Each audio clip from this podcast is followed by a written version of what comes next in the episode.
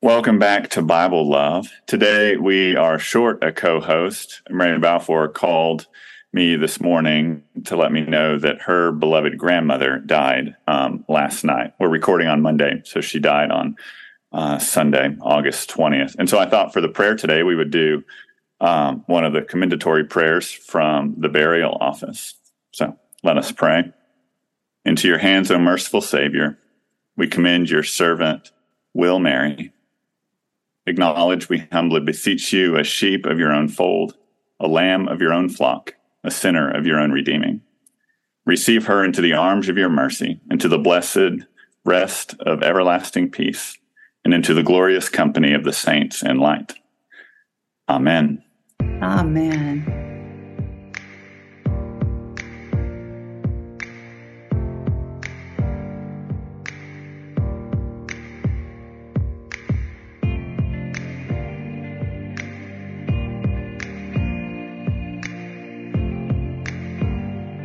What a wonderful 99 year long life. Yeah, it's amazing. Hopefully, when we have Mary Balfour back next week, um, she can reflect a little bit on what she's learned um, from her grandmother. As I'll get to introducing our guest. Y'all know her. She's got a new title, and I don't know what her new title means, so we'll ask her to explain that. But she was a parish priest for a while. Mary Balfour as a parish priest this week. It's one of those weird moments where she's both grieving the loss of her grandmother and helping plan her grandmother's funeral. And it's something that that it's this thing that you're celebrating a life and grieving a life at the same time. So please keep Mary Balfour in your prayers this week. So you all see here we are joined by the venerable Janey Wilson, who is Archdeacon of the Episcopal Diocese of Upper South Carolina. She was with us a while back and helped us talk about Ruth. Back then, she was rector of um, Our Savior, right? Our Savior, Rock Hill. Our Savior yeah. in Rock Hill. Mm-hmm. Shout so out. now she has a new Hill. title. Yeah, Rock Hill. I love going up there. So, Janey, what is an archdeacon and what do you do? What am I? What is an archdeacon? You know, while the bishop was trying to figure out who I might be, we went back and forth between canon and archdeacon. And at truly the 11th hour, uh, I found out that I was actually going to be the archdeacon when I went through my final contract. Um, and I was very, very pleased about that because there's a sense of servanthood in all the work we do but especially in the archdeacon. And we had for a long time here a wonderful archdeacon fred bird who really served all the missions and and did all of that and for those who don't know me that's kind of i didn't start my ministry as an archdeacon but i did start my ministry in mission i served the eastern kentucky churches in appalachia and was ordained at st mark's in hazard shout out to St. Mark's. Um, and so that sense of helping obviously i'm an assistant to the bishop i work with transition for the churches stephen rhodes the canon to the ordinary and i do transition together i begin the congregations we're often both there depending on how the previous rector leaves or whether it's a you know a retirement celebration or what we try to be present for that but then also present at that moment of transition. And then i start with the congregations working with the vestries helping them choose a search committee. The uh, applications come into me when that happens Frank Ballard is still, I could not stand up straight without him. He's doing a lot of the um, technical work for this, but I'm learning how to do it as well. So that that's a good thing. And I'm also helping to find a way to restart the school for deacons. That's part of my letter of agreement and lots and lots and lots of pastoral care to our retired clergy, to clergy who need it in the traces, to the staff at Diocesan House. So it's a full plate, but I am I'm loving it. And we settled into West Columbia and found a house there that our dogs love, which is great. They have a big yard, so they're running around and, and are happy. Not so happy in Columbia's summer, but they'll be happy yeah. when to fall famously hot Columbia, right? famously um, had Columbia. They were not it. wrong, it turns out. Yeah. Yeah. I'm I'm trying to judge the angles. Are you in uh, Canon Hartley's former office? I might be. I'm in the office when you come straight out of the elevator and go straight. I'm in that office. I don't so remember whose that is, but just in case it was was Jimmy's, um, you might need to exercise that place. Oh, you think so? Yeah, yeah I can see the state house. Um, oh, that's awesome. Yeah, I miss for those of y'all who are relatively new, a couple years ago, I left diocesan staff where Janey is. In the cathedral where diocesan house is, is right next to the the Columbia State House, the South Carolina State House. It's beautiful. Walking to lunch. Oh yeah, it's better than suburban Fort Worth walking to lunch. I just uh, equally as hot. All right, but we we're not here to reminisce about. We South aren't Carolina. as much fun as that is. We have yeah. to be wise. Uh, we have to be yeah. wise now and not foolish. Yeah. Speaking of wise and not foolish, we are continuing when wrapping up with Proverbs. We did kind of the first half, 1 through 15 last week. We're going to do 16 through 31. Maybe we're going to focus maybe on some specific areas in there. But Proverbs, Janey, how do we become wise? Well, I think the first thing I want to say is if you read this as a checklist, you're going to feel humiliated and lost before you ever start because you get you get the wisdom in these little kernels that are just spread throughout here. But it's like literally a whole lot of wise people mostly solomon as it turns out but not all solomon. Um, you know, King Hezekiah loved Solomon too. And so he had to repeat everything. So some of what we aren't going to go there, but some of that is repeated. And there's a lot of overlap in this, but it's like the parable of the seed sower. I think these just all get broadcast. And then if you need something, you know, it can be comforting. I think if you're feeling like we're gonna, I'm gonna lift up one about Alan's gonna love this one because he's raising teenage boys, which I've also done. Um, there, there's some rules about how you are with your children. And I think it's not that we have permission to be violent with them, which is how you could read that when we get to it, but but that we are the keepers of shaping them to be adults. And that requires tough love and discipline. And if you're a parent, it's okay that you know that. And so there are those kinds of things in here that are just really wonderful. But I I think also it's it's how we're inspired to be. It's not that we read these things and we're like, today I'm going to um, I'm not going to be arrogant because it says in 16:5 all those who are arrogant are an abomination to the Lord. Be assured they will not go unpunished. Well so i'm not going to be arrogant today. Um, i couldn't probably if i tried. I think ellen knows that about me. But um, but i think it's more that i want to be inspired to not be arrogant right? We all have a moment in our life when we think we know what's right. We think we're going to and we're going to tell people that even if we're not arrogant by nature, we have arrogant moments. Yeah. So being inspired to live in ways that meet the spirit of Proverbs to me is what makes sense. So I thought just for fun, I would go through a few of these and we can lift them up and talk about them. And I truly, I let the spirit do my highlighting this morning. The staff was on retreat last week. So I came back to a whole lot of, I did work on this yesterday, but it came back to a whole lot of uh, voicemails. So, so 16.6, let's start there. By loyalty and faithfulness, iniquity is atoned for, and by fear of the Lord, one avoids evil.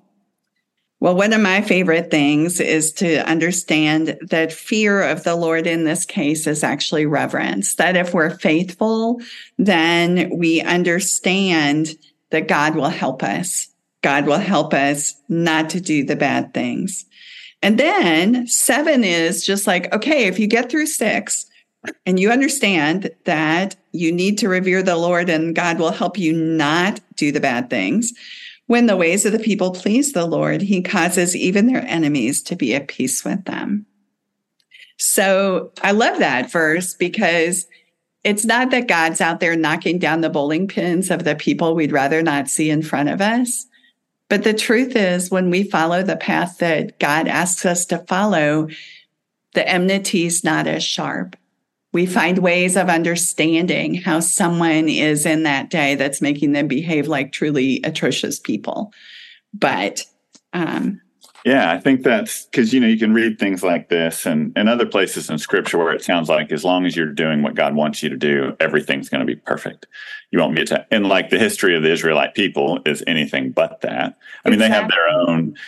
They're not always being faithful to God, but even when they're on their best behavior, calamity still happens. And so I think you're reframing it as it helps us see different when we're faithful we can see things differently not that the world becomes rosy right but that we can we can approach things and it better. helps us manage it right yeah. i mean i think that's just it, it is about living in community ultimately a lot of proverbs is about living in community and i'll come back to that so um, I, I again having raised teenage boys 17 1 better is a dry morsel with quiet than a house full of feasting with strife so actually, we usually had really good dinner table conversation. That was not a problem. But what I think about with that, of course, my mind goes to to the Eucharist, to the rail, to the fact that um, if we're sitting next to someone that we have not made up with, someone that just drives us crazy, if we're receiving communion from a priest that we believe has treated us without respect. There are all these things that happen in that moment as I shake my computer. Um, that that just to me, that's just a really rich thing that preparing to really feast in that case has a lot more to do than what we're ingesting with food. That there's a spiritual way of approaching it with love and light and hope and forgiveness. So I don't know. That's how I read that one. Yeah. Does that make sense? Yeah, I think so. It's, you know, preparing ourselves. And we think about in the Eucharist, it, you know, the peace comes right before and we're preparing ourselves for relationship. We're preparing ourselves for, for the blessings that come from that. And it extends. Yeah. Right. It like, does you know, as a single dad hauling two teenagers around, we're lucky if we get to the table a couple times a week um, around the dinner table. But that's the moment, even if it's like grabbing burgers on the road, there's something about sharing a meal with people. There is. It allows and, you to. And I remember that the best conversations are in the car. Yeah. And in the car over food at this yeah. stage of your life and to be okay with that because and you know here's the here's the trial of that stage you know you you see it as just busy and awkward and not what you want to be doing that you're rushing from point A to point B but you'll look back on it as the really good times. And so seeing it now as a feast. Yeah. That's that's a positive way to be. Well, for Walker and Ruby and Hensley, I have to read verse 6 and 17. Grandchildren are the crown of the aged. If I'm the venerable now, I have to be aged, right? And the glory of children is their parents. So um, let's see. I get to see two of them. I actually get to see all three of the grants in the next three weeks. So I'm really oh, wow. that I haven't seen them yeah. for a while you know, seeing that, right, that's a reminder. Like, obviously, you know, Solomon, people back then knew parenting was hard. Yeah, uh, grandparenting, I hear, is, I hear grandparenting's easy. It's all the fun stuff. Parenting can be really hard, but to have someone who maybe struggled with yelling at their kids or losing their temper to write down, you know, the glory of children is their parent. Like, that's the aim. We're going to fail. Like you said, this isn't a checklist that we have to do all this in order right. to, but right. this is the goal. This is the aim. I need to remember, yeah, like kids are a blessing. God has given me the this, like, please don't kill these two boys, right? Like, that's the aim um, that we strive for. I think with all of these, that's a great reminder that you had. It's not a checklist, it's the goal. Yeah. Well, and I think, you know, the other part of that that I see is we raised our children. They are doing a phenomenal job of raising their children without our help or assistance. We're very far away. But they are a glory to me now because of the way they're raising them that I see that we couldn't have done everything wrong, even if they're doing everything the opposite of the way we did it. And it's defiance that they're raising their children is we we still helped, right? you know, there's just this way of, um, but there's more to it than that, of course. So, um, 17 has a lot about self-focusing, the way that we um, the way that we tend to only see with tunnel vision what is reflecting on us. And, and it comes right out in the first verse and says it. The one who lives alone is self indulgent, showing contempt for all who have sound judgment. And I don't see that as someone living alone. I see that as someone encased in their own self absorption. Um, and I have no idea what Solomon would say about that. But I think that's the prison. We all know we have people who are isolated who should not be, and we should be doing more about that. That's not what this is talking about. This is about someone, whether they're in pain, whether their life situation just really stinks right now, but that's all they can see they won't listen to wisdom. We've all seen this as priests too, but we've seen it as friends, as parents. When someone wants to sit in the posture, it's when they choose that.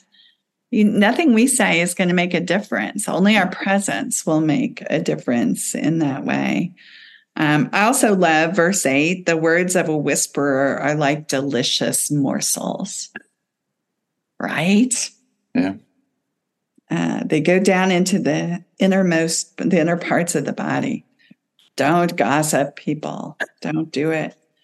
Um, was there ever a community that didn't gossip?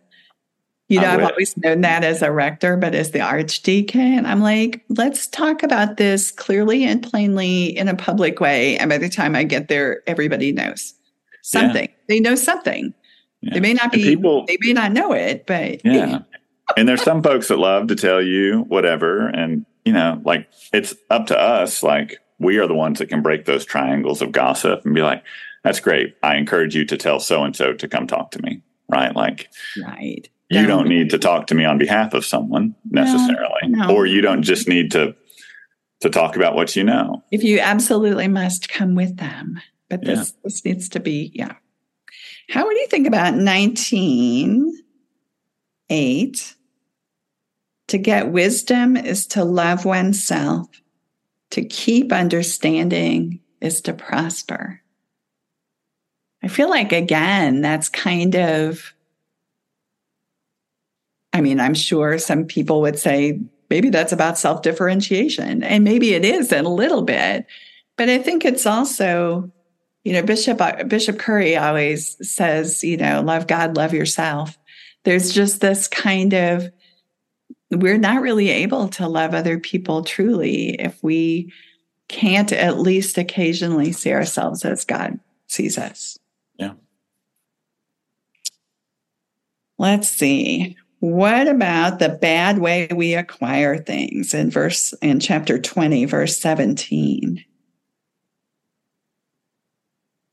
Bread gained by deceit is sweet, but afterward the morsel will be full of gravel. It's probably just my own guilt, but retail therapy comes to mind with that verse. that, you know, you get, you're like, I, I really need that tunic. And then you get it into your closet and you're like, I didn't need that. I, I, didn't need it. Yeah. I think we all buyer's remorse, regret mm-hmm. over yeah, things feel great in the moment, but then we're like, right. I shouldn't have said that, or I didn't need that, or whatever it is. Right. Exactly. It doesn't have to be about buying anything at all. It's it's not stepping back and focusing on the larger picture. Yeah. For sure. Okay, 22. Here you go. Um, this is one of the places I did another one. Oh, okay. Yeah. 22 and 23. I'm going to do those together. Yeah. 22, um, 6 through 9. Train children in the right way, and when old, they will not stray.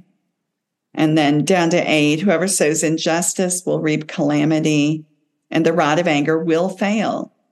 Those who are generous are blessed, for they share their bread with the poor. And then uh, going over to 23 13. Do not withhold discipline from your children. If you beat them with a rod, they will not die. If you beat them with the rod, you will save their lives from Sheol. My child, if your heart is wise, my heart too will be glad. So you've got these two chapters that talk about the rod. And the difference I see is anger. The rod of anger and the rod of discipline are not the same thing. So you're Yeah, you're in the hard. throes of that right now than I am. So I'll let you talk about that. But Yeah, I mean that that goes back to the wisdom piece and the regret piece, right? Like you just talked about. There I say things in the moment because I'm worked up with the boys that 5 minutes later when I'm, you know, calm and rate self-regulated, like I have to go and apologize to my boys because that's me speaking out of anger. That's the rod in with in a bad way. But there's other times that like I do have to discipline and it doesn't feel great. Like I don't like that my boys are upset with me or whatever. no, it But- feels terrible. But But but there's the difference. I'm not doing it right. Like I Mhm. think parents can easily um, punish out of revenge versus out of discipline. or even out of desperation or frustration or exhaustion, Yeah. right? And so that you know, I, so- I love the the how it um, those balance out. Like this is not how you do it, but but if you discipline, you're not actually going to kill the child. You know, you spare the rod, spoil the child. We hear that, but we think it's all about corporal punishment and spanking. And Right. I was spanked. I can tell you, my dad counted to three in Hebrew, and if he got to shalosh, I knew I was going to get the belt. Um, and we spanked the boys early on and learned that that didn't work for them. So I'm not like against that, but but that's another way that that can quickly turn into to something that's unwise. Well, it does, but the rod in this case could be just holding the line. Yeah, That's hard enough to do, isn't it? yeah, Just holding the line. yeah. So I'm I'm aware of our time. So I'm going to lift up 24-1 as the admonition against social media. Do not Ah. envy the wicked, nor desire to be with them, for their minds devise violence and their lips talk of mischief. I think that's pretty self-representative. But Yeah. And I think um, from there, I kind of want to skip up to 30, if that's okay. Sure. anything you want to lift up in those other chapters? No, no, I think it's all. I mean, there's so much in there, but some of it's kind of the same general idea, just said different It is. ways. It's a different way of saying it. I mean, Yeah. it would be a fun activity. Maybe in retirement, I'll go through and find all the ones that say the same thing differently.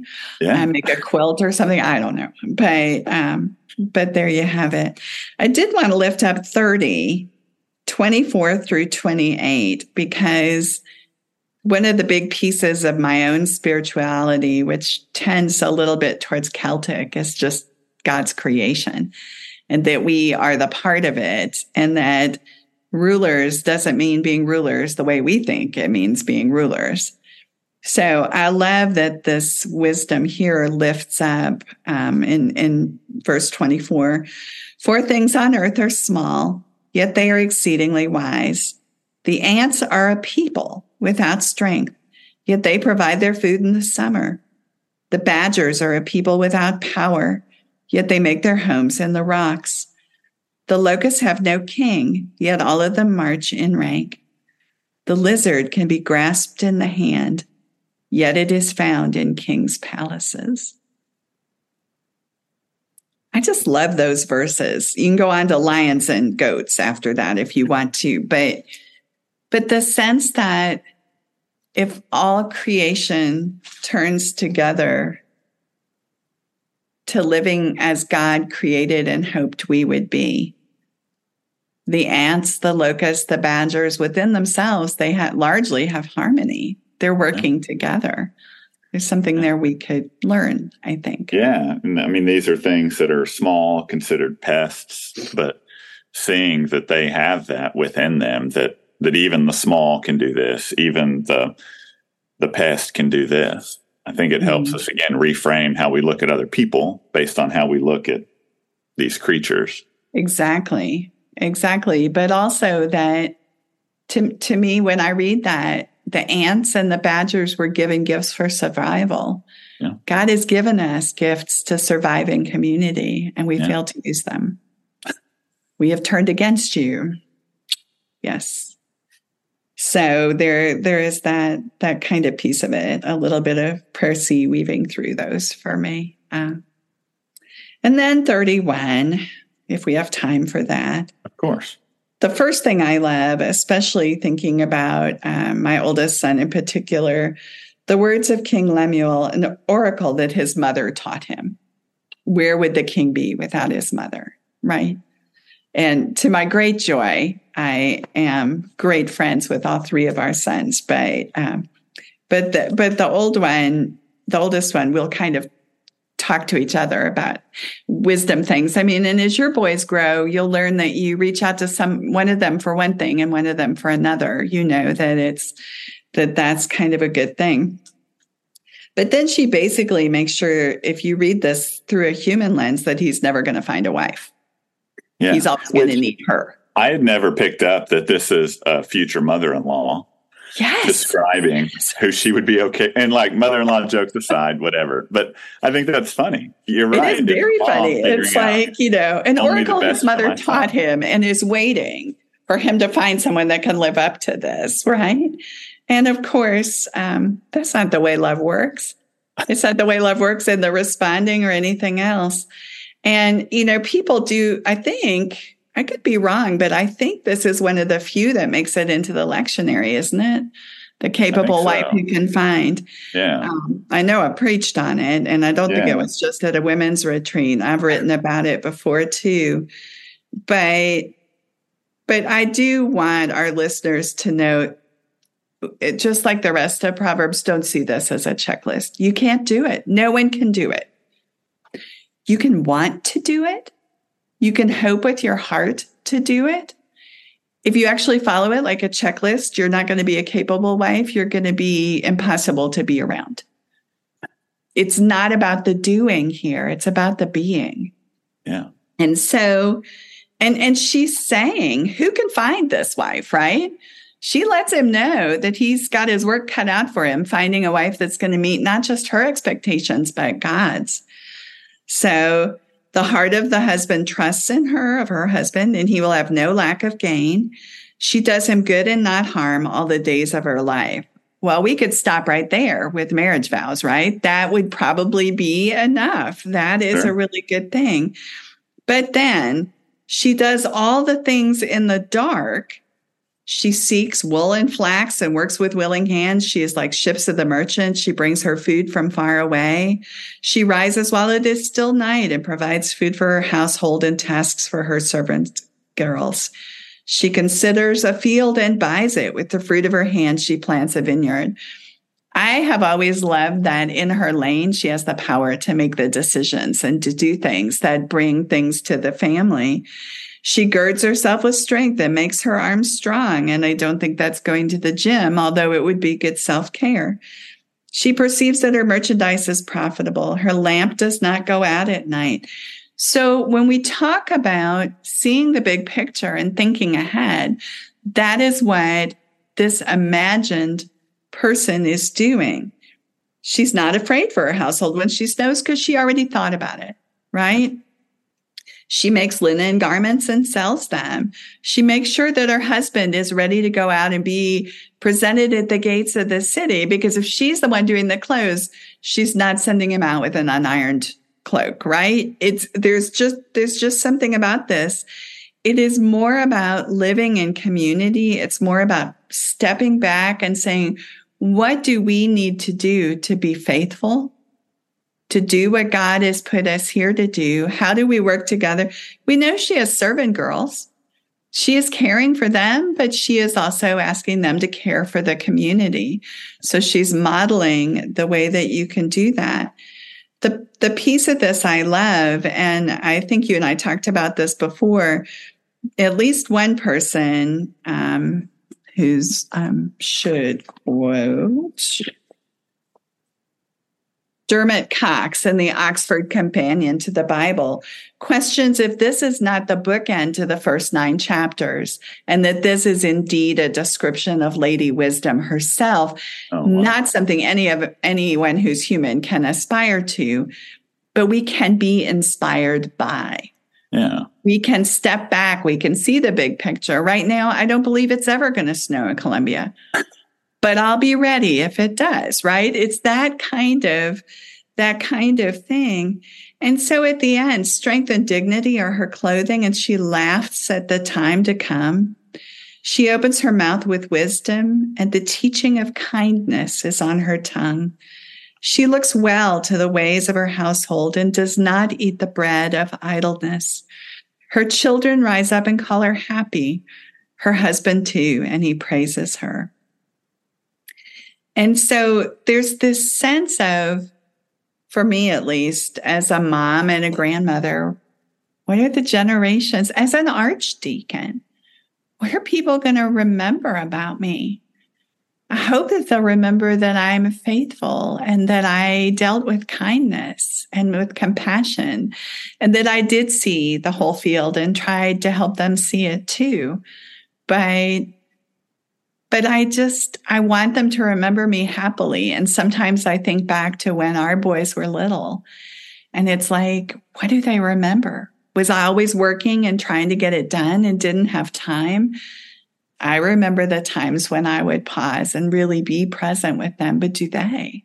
Yeah. You know, it's, it's just a, to me, it's an inspiration that the essence of who we are when we walk faithfully with God becomes that example and community that others are drawn to and can emulate.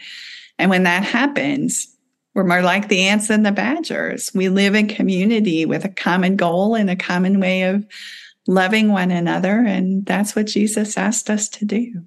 I think that's great. And I love, you know, wrapping up with Proverbs 31. It's probably the Proverbs, the part that most folks know, because like popularly, but I think it highlights the fact that we're not reading this as an, you know, what we have to do. I love that idea of reading this as the bookend. We talked about wisdom at the beginning. Dr. Tony talked about it. This is the culmination. This Proverbs 31 woman, whatever, is actually what wisdom looks like. And so if we mm-hmm. strive for wisdom, yeah, we're going to do some of these things. We don't have to, but that's the goal. And I think along the way, it changes how we see ourselves. There's proverbs about self care.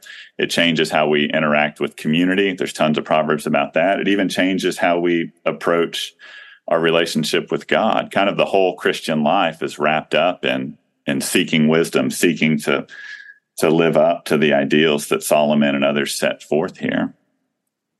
And and I would even say, Alan, that the part I read last about strength and dignity or in clothing, the examples of what happened in the first kind of checklist of the things she does before dawn.